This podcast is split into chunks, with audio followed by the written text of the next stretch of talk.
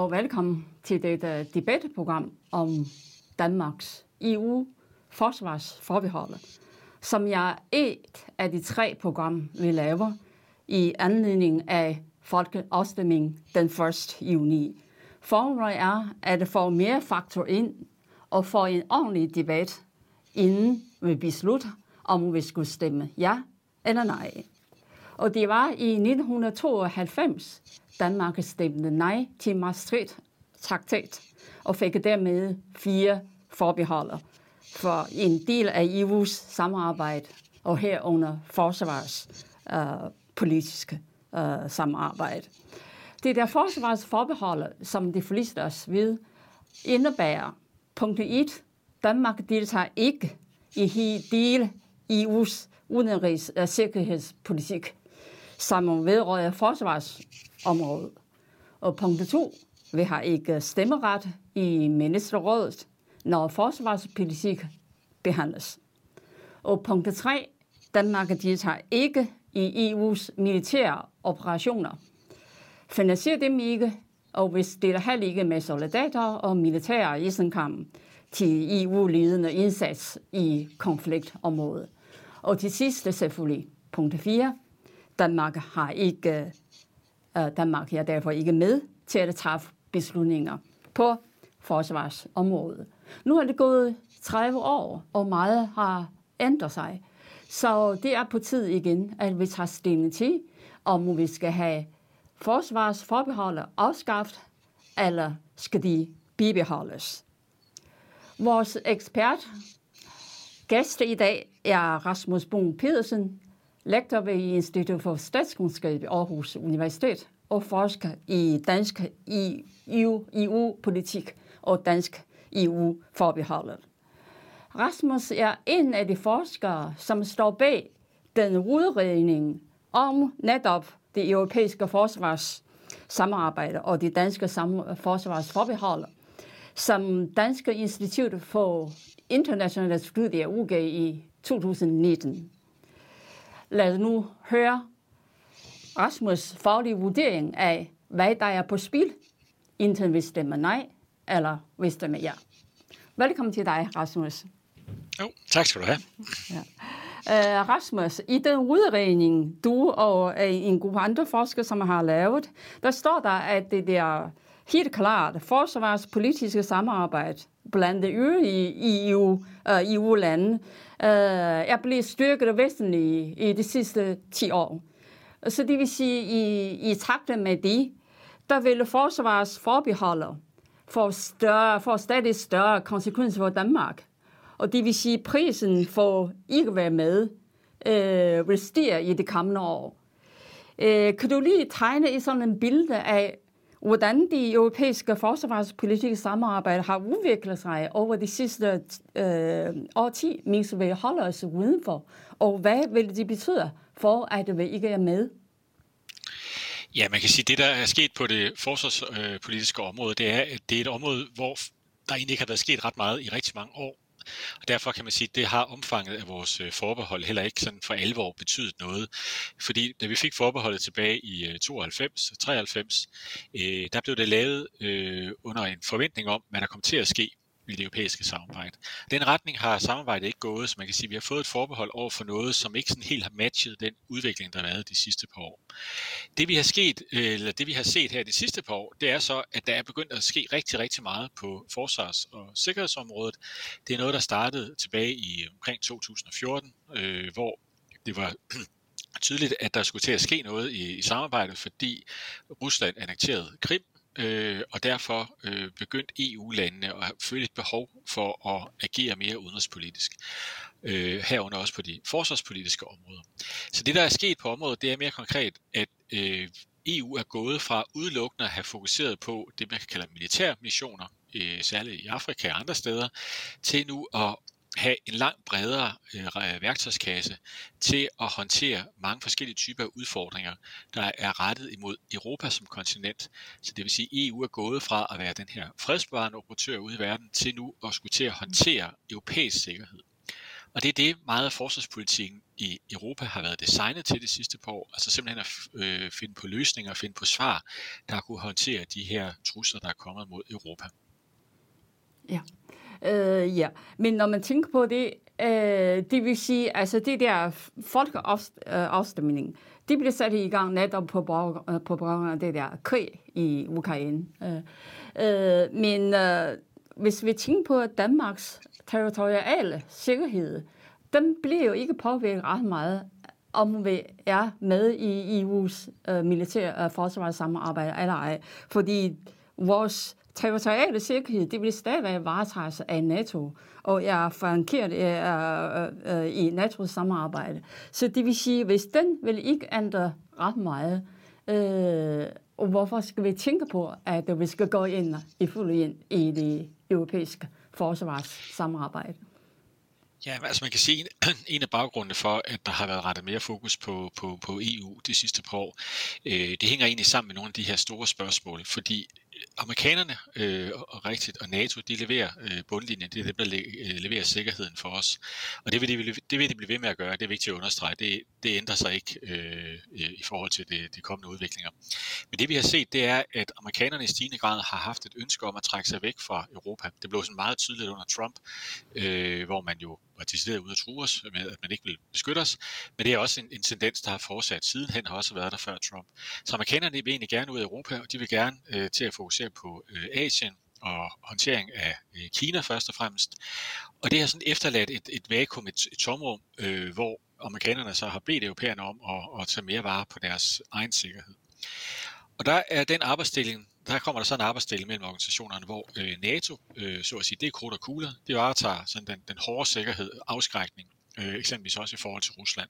Men der er en lang række andre opgaver, øh, som også er sikkerhedsrelateret, som NATO er meget, meget dårligt til at, at lave, fordi NATO det er ja, krudt og kugler, men det her bredere sikkerhed, altså overvågning, miljø, øh, klima, energi, øh, det der hedder militær mobilitet, altså transportpolitikker, alle de her ting, forskning i øh, forskellige ting omkring forsvar, jamen det er noget øh, EU øh, som organisation øh, bedre til øh, i forhold til, til NATO, som ikke har den del af det.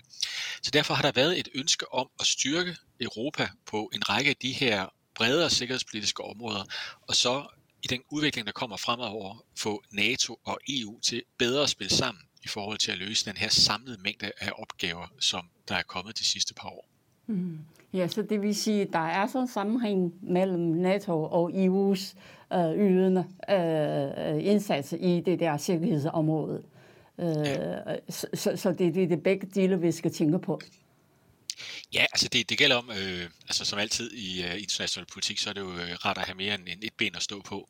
Øh, og øh, det gælder det også i, i forhold til, til sikkerhedsspørgsmålet. Altså man kan sige, at Danmark har sådan traditionelt haft sådan fire områder, hvor vi har manøvreret sikkerhedspolitisk. Vi har haft noget i FN-systemet, vi har haft en lille smule i det nordiske samarbejde, så har der været, tidligere været ikke ret meget EU, og så har der været NATO. Og det vi ser i øjeblikket, det er, kan man sige, at den her sikkerhedsdagsorden, altså den hårde sikkerhed, begynder sådan at brede sig lidt. Altså det begynder, de her andre organisationer, der findes, de begynder at lave mere og mere sikkerhedspolitik også.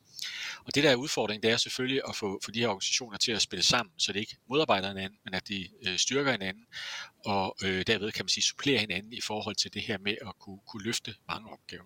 Mm. Det er rigtigt, der er mange år, der har der været øh, samarbejdsvanskeligheder mellem øh, hvad hedder det, EU og NATO. Det har meget skyldes øh, Tyrkiets spørgsmål og Kyberns spørgsmålet. Men der har man arbejdet meget aktivt på de sidste par år at finde nogle løsninger, sådan at NATO og EU bedre kan samarbejde i forhold til at kunne håndtere de her øh, konflikter og kriser, øh, EU og Europa i en bred optik står overfor. Ja.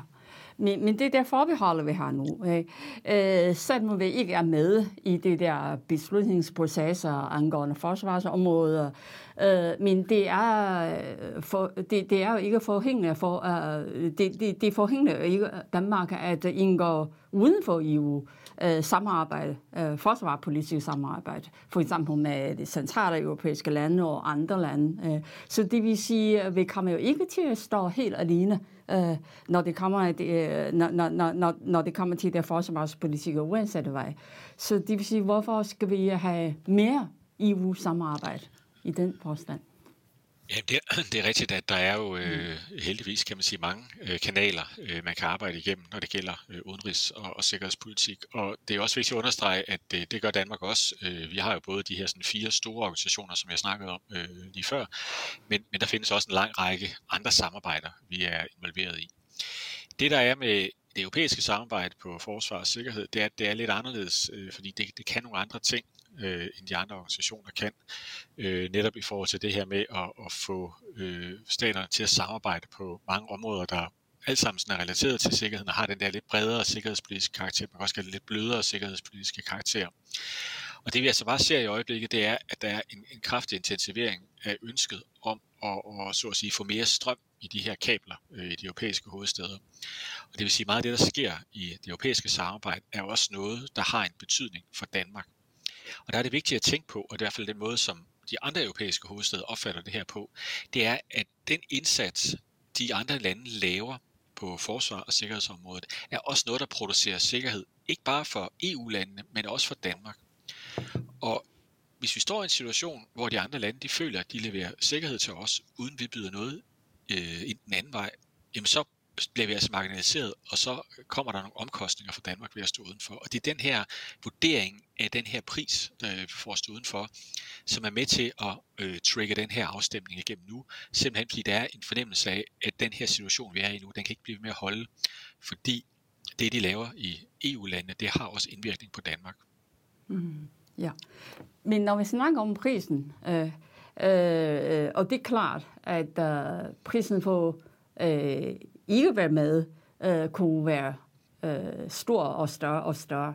Øh, men omvendt, hvis man tænker på, øh, hvis Danmark øh, går med i det hele, øh, EU's forsvarssamarbejde, øh, og der vil jo komme mere og mere opgaver øh, i den retning. Øh, og lige nu, øh, situationen er jo uklart. Øh, usikkerhed om sikkerhed er ret stor. Så det vil sige, øh, ingen kan forudsige, hvad der vil ske øh, de næste 5 og 10 år. Øh. Så det vil sige, kunne man godt ikke øh, forestille sig, at der kunne komme flere og flere opgaver, og det vil sige, dermed øh, vil også prisen for at være med også stiger. Øh, ja, hvordan skal vi forholde os til det, til det der netop prisen spørgsmål? Ja, men altså man kan sige, hvis, hvis der kommer øh, flere opgaver til, øh, så, så vil øh, så omkostninger, det måde vi betaler, øh, det, øh, selvfølgelig måske også stige. Men, og der er det vigtigt at huske på, at, at finansieringen af, af det her sikkerhedspolitiske samarbejde, det, den er sådan lidt kompliceret, fordi øh, noget af det, det kører over øh, EU's øh, budgetter. Øh, det gælder for eksempel inden for, for det et forsvarsindustrielle samarbejde, der er i øjeblikket, at det bliver set som industrisamarbejder, det vil sige, der betaler øh, medlemsstaterne ind. Det gør Danmark før det også. Vi betaler også penge ind til, til, til en del af de her budgetter. Og det, der så sker, det er, at øh, de penge, som vi er med til at betale til kasserne, de ryger så over i en anden organisation, der hedder PESCO-samarbejdet. Og det er der, hvor man eksempelvis beslutter, hvad det er for nogle ting, der skal, pengene skal bruges til. Og det er Danmark ikke med i. Øh, og øh, der bliver så udmøntet nogle projekter, øh, som danske virksomheder godt kan byde ind på, men vi kan altså ikke politisk være med til at prioritere, hvad der skal øh, ligge i det. Og den del kan man sige, det ligger jo fast i budgetterne, det, det stiger ikke øh, ved at vi går med. Øh, hvis medlemsstaterne beslutter sig for, at EU skal have nogle flere ting, have nye politikker, jamen, så vil det også typisk være finansieret via EU's budgetter. Øh, så man kan sige, umiddelbart er der ikke sådan en mere betaling for at komme med. Men hvis vi nu øh, afskaffer forsvarsforbeholdet, vi finder ud af, at nu vil vi gerne deltage i en civil mission et eller andet sted i Afrika eller en militær mission, jamen så vil der være en form for øh, brugerbetaling, øh, fordi det er jo frivilligt at gå med i de her operationer, og hvis man gerne vil med, jamen så må man også betale. Så derfor vil der være en brugerbetaling, hvis vi er interesseret i at gå med i, øh, en eller anden form for øh, EU-operation øh, i, i Afrika. Det, det, det er helt entydigt. Men sådan er det også i dag. Øh, vi er også til stede i øh, Sahelområdet, og vi er også øh, til stede andre steder i NATO-regi for eksempel, hvor vi også, også betaler sådan en, en form for brugerbetaling for at være med. Øh, så derfor er det lidt svært at svare på, men umiddelbart øh, så tror jeg ikke, at man kan sige på budgetterne, at der er planer om, at de skal stige, men hvis der bliver lagt flere ting ind, så er der jo ikke, kan man ikke afvise, at, at det også bliver dyrere at være med. Mm, ja, men du nævner, du nævner lige det der PASO-samarbejde i EU. Øh, kan du lige sige lidt mere om det, hvad, hvad, hvad, det, hvad det går ud på? Ja, det, det er jo øh, sådan en af de her nyskabelser, der er i samarbejdet, og det, øh, det, det, er, det vedrører det, man kalder sådan forsvarsindustrielt samarbejde. Og det dækker over, at EU øh, jo har en ambition om, blandt andet også tilskrivende amerikanerne om, at de europæiske lande skal bruge flere penge på forsvar.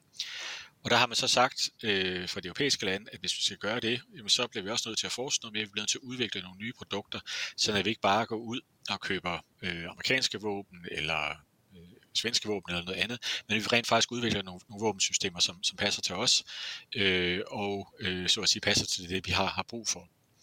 Og der har man så valgt at sige, at hvis det skal lade sig gøre, så kræver det noget forskning, det kræver noget investering, øh, og det, vil, det bruger man så EU's budgetter til, hvor man så indbetaler til en øh, fond, Forsvarsfonden, som er en meget stor fond. Øh, de har et øh, altså, de har haft et budget, der er vokset fra omkring 600 millioner euro til 13 milliarder euro. Øh, det er så mange penge. Øh, og, og det indbetaler man til, så det er det, EU har afsat på deres budgetter til det her. Og det er Danmark med til at betale. Øh, og så PESCO-samarbejdet. Det er så den her tekniske organisation, hvor man så kan sige, jamen, når vi nu har alle de her penge, den her store cigarkasse fyldt af penge, øh, hvad skal det så bruges til? Og der er der sådan nogle øh, dele af det her PESCO, hvor man så siger, der udpeger man, hvad det er for nogle projekter, så staterne de kan byde ind. Vi kunne godt tænke os øh, tanksystem, vi kunne godt tænke os nogle øh, drone hubs, vi kunne godt tænke os noget havovervågning, osv. Nogle forskellige typer af projekter. Og så øh, prioriterer man mellem de her øh, forskellige interesser, der er. Øh, hvad skal have penge, hvad skal ikke have penge? Og så øh, bliver de her udmyndtet øh, til at give støtte til projekterne. Det er det, der ligger i PESCO-samarbejdet. Det vil sige, det er sådan en politisk øh, mekanisme, øh, proces, hvorved øh, man beslutter, hvad der skal have penge. Og den del af samarbejdet er vi ikke med i. Så vi er ikke med i PESCO, øh, eller del af PESCO, og vi er ikke, øh, men vi er med i fonden. Så vi er med til at betale for det, men vi er altså ikke med til at beslutte, øh, hvad der skal, konkret skal have penge. Og det er noget af det, vi ville kunne være med i, hvis vi afskaffede forsvarsforbeholdet. Mm, ja, men øh, og så tænker man på, at øh, vi skal jo betale mere til NATO. Øh, og vi skal også styrke vores egne forsvarsstyrker øh, øh, øh, på mange forskellige områder. Øh, og oveni, hvis vi også går ind og øh, går fuldt ind i det europæiske forsvarssamarbejde, øh, så det vil sige, øh, der vil jo komme sådan en, en, en, en fase af oprustning generelt. Er det ikke det, vi siger? Jo, altså det vi har forpligtet os til i uh, forbindelse med vores NATO-medlemskab, det er jo, at vi skal op og bruge 2% af BNP øh, på forsvar. Og det er rigtig mange penge. Øh, det, det i forhold, forhold til de nuværende budgetter er det en stigning på 18 milliarder, øh, vi skal bruge mere om året på forsvar. Øh, og det er sådan det er bestemt, politisk bestemt, øh, fordi, og det er noget af det, som, som NATO også stiller krav til. Det der så er, og det er der andre lande også i Europa, der har haft en forpligtelse til, at vi skal øge vores, øh, øh eller øge, øge budgetterne mere generelt. Men det der så er en diskussion om, hvad det er så, vi skal bruge pengene på, og også hvad det er for noget materiel, vi skal købe. Øh, så vi er inde i sådan en generel oprustningsdiskussion lige nu, og det er meget, som de europæiske lande øh, har sagt, øh, det er, altså hvis vi skal kunne noget mere selv i Europa, vi skal øh, udvikle de her kapaciteter, så er det egentlig måske meget godt, at det også er øh, europæisk udstyr, vi, vi bruger på det, øh, så at vi ikke bare skal ud og med en indkøbsliste og så tage til øh, Washington eller USA og så købe amerikansk isenkram. Øh, og det stiller jo, øh, det er jo sådan en udvikling generelt, som amerikanerne synes er fint, vi opruster, fordi det er jo det, de så, men, men de er måske lidt kritiske overfor, at vi skal bruge, altså de vil gerne have, at vi køber amerikansk udstyr selvfølgelig, i stedet for at vi køber øh, europæisk udstyr. Så meget den kritik, der har været amerika- øh, fra amerikansk side af, af europæerne, det har jo så været med, at det er meget fint, at I gør det her, men altså I skal lige huske, hvor I skal købe det hen. Øh, I skal købe det hos os, I skal ikke øh, bare lave jeres egne projekter. Og øh, hvis, I, øh, hvis I vil lave jeres egne projekter, så skal amerikanske virksomheder altså have mulighed for at, at være med på det. Så den der uenighed, man nogle gange også har hørt om, om der kan eksistere mellem øh, USA og EU på det her, det, det går ikke så meget på ambitionen, øh, men det går mere på, hvad det er for nogle ting, vi køber. Øh, og det, det tror jeg ikke, man er helt enige om øh, lige nu. Men, men det betyder jo ikke, at der er den her mm. afgrundsdybe skilt imellem øh, USA og, og EU. Det er et spørgsmål om, hvor vi køber tingene hen. Mm. Ja. Men i den der udredning, Øh, I opererer med fire forskellige scenarier øh, om, hvordan fremtiden øh, kommer til at udvikle sig, og hvilken betydning det vil have for Danmark øh, og Danmarks sikkerhed i hele taget. Ja. Øh, kan du lige komme ind på det der fire forskellige scenarier? Har vi sådan, betyder det så, at vi har mm, forskellige muligheder øh, foran os? Ja, altså, og det skal huske, øh, da vi, det vi efterhånden ved at være lang tid, det er hele to år siden, øh, vi, vi skrev rapporten. Nej, det, det er ikke så lang tid siden, men, men det, var, det vi blev bedt om, det var meget at forholde os til, øh, hvad det betød for, for samarbejdet og for det danske forsvarsforbehold, alt afhængig af udvikling i USA, og det var altså øh, særligt i forhold til, til mulighederne for, om, om Trump øh, fortsat øh, som præsident eller ej.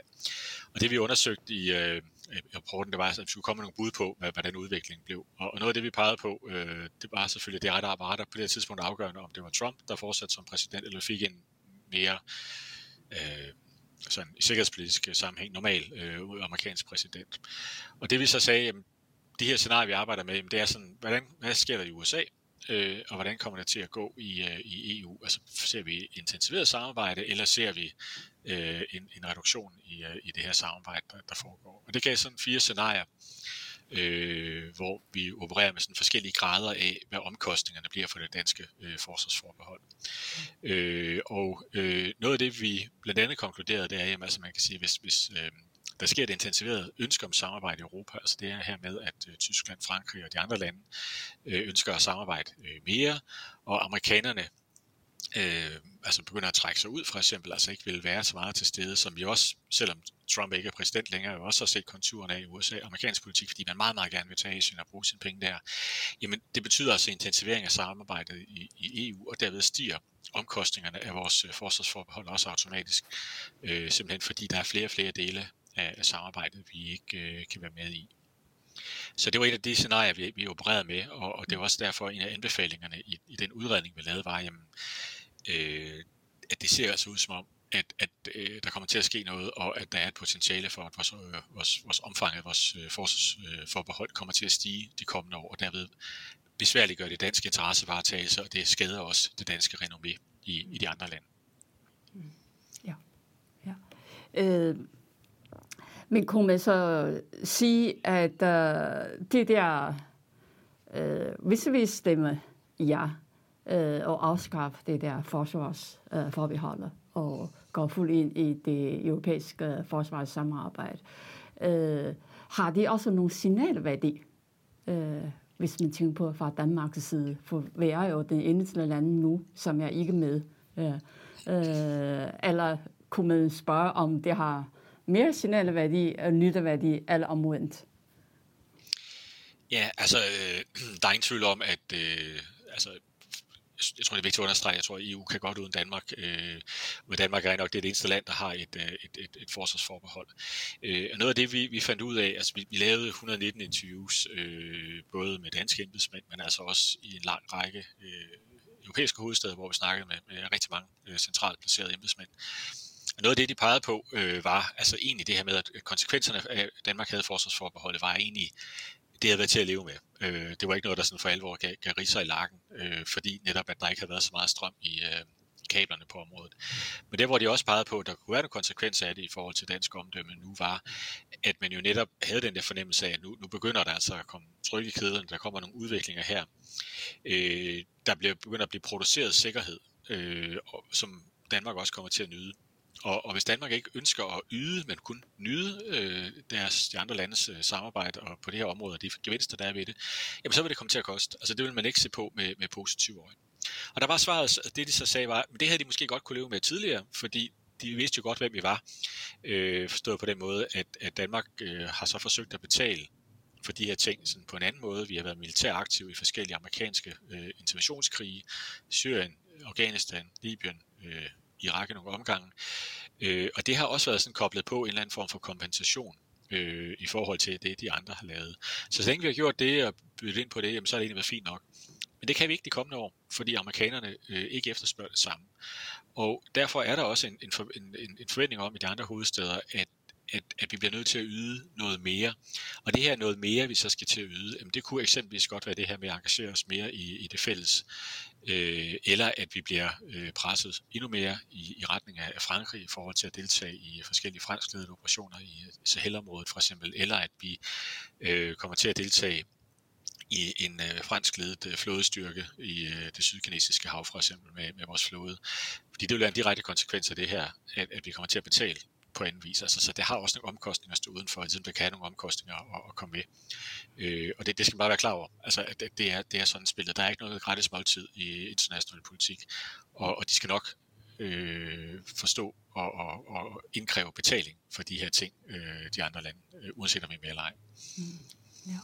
Øh, og det, øh, til sidst ting, øh, kunne jeg godt tænke mig at, at høre, altså selvfølgelig, altså Danmark har ikke nogen indflydelse på det der EU's forsvarsområde, øh, øh, når, når vi stadigvæk øh, har det der forbehold. Men hvis vi fjerner det der forbehold øh, og bliver en del af det europæiske forsvarssamarbejde, øh, men øh, når vi når dertil, øh, kunne vi også sige nej til noget af de ting, som vil ikke være med, har man mulighed for at trække sig på enkelte ting og sager område. Ja, altså det har man i høj grad, fordi der er det altså modsætning til alt, hvad der bliver, bliver, bliver sagt i øjeblikket, altså særligt for, for nogle af rejserne, jamen, så, der, så er det, det hedder et mellemstatsligt samarbejde, det vil sige, det er, der gælder øh, regler omkring enstemmighed, det vil sige, at staterne skal være enige, øh, man har en vetoret, øh, formelt set. Øh, man, har også, man, man har også mulighed for at lave det, der konstruktiv afståelse, som det hedder. Det betyder, at man siger, det vil vi ikke være med i, men I andre kan godt fortsætte, øh, hvis det er det, man vil. Det vil typisk være det, hvad Danmark kommer til at gøre, øh, fordi vi er en, en småstat. Men vi kan sagtens sige nej øh, ved at komme med. Øh, det eneste, vi egentlig får, lidt paradoxalt med at komme med, det er faktisk muligheden for at sige nej øh, til, til mange af de her operationer, fordi det er et mellemstatsligt samarbejde, og derfor er der ikke noget, vi kan tvinges ind i med det eksisterende traktatgrundlag. Hvis det nu ændrer sig, og øh, der bliver ønsket, andre ønsker til et øh, nyt samarbejde i de kommende år, jamen så vil det altså først og fremmest det vil kræve en traktatændring i EU-sammenhæng, og det vil kræve en dansk øh, folkeafstemning, hvis der er tale om suverænitetsafgivelse. Så derfor er det ikke sådan den der, der er ikke den der automatiske glidebane i det, øh, som så mange øh, hævder, der er, øh, simpelthen fordi, at det vil, er der givet både en politisk garanti for, øh, men det vil også så at sige, være rent juridisk øh, meget vanskeligt at, at se for sig. Så derfor kan man sige, at vi, ikke, øh, vi bliver ikke tvunget ud i noget. Det er ikke sådan noget med, at pludselig nu skal danske tropper ned og, og kæmpe i Afrika, fordi øh, EU siger det, eller at danske tropper skal dø for unionen. Altså det, det er simpelthen ikke rigtigt. Øh, fordi det har ikke været det, der har været øh, på tale. Det er ikke det, samarbejdet øh, handler om på det her område. Ja. Ja. Øh, godt, jamen så tid er gået. Det går hurtigt. Rasmus, du skal have tusind tak for at være med her hos os og gøre os klogere øh, på det der EU-forsvarsforbeholdets spørgsmål. Tusind tak. Så tak. Og det er det, hvad vi har for i dag. Og tak fordi du følger med på gensyn.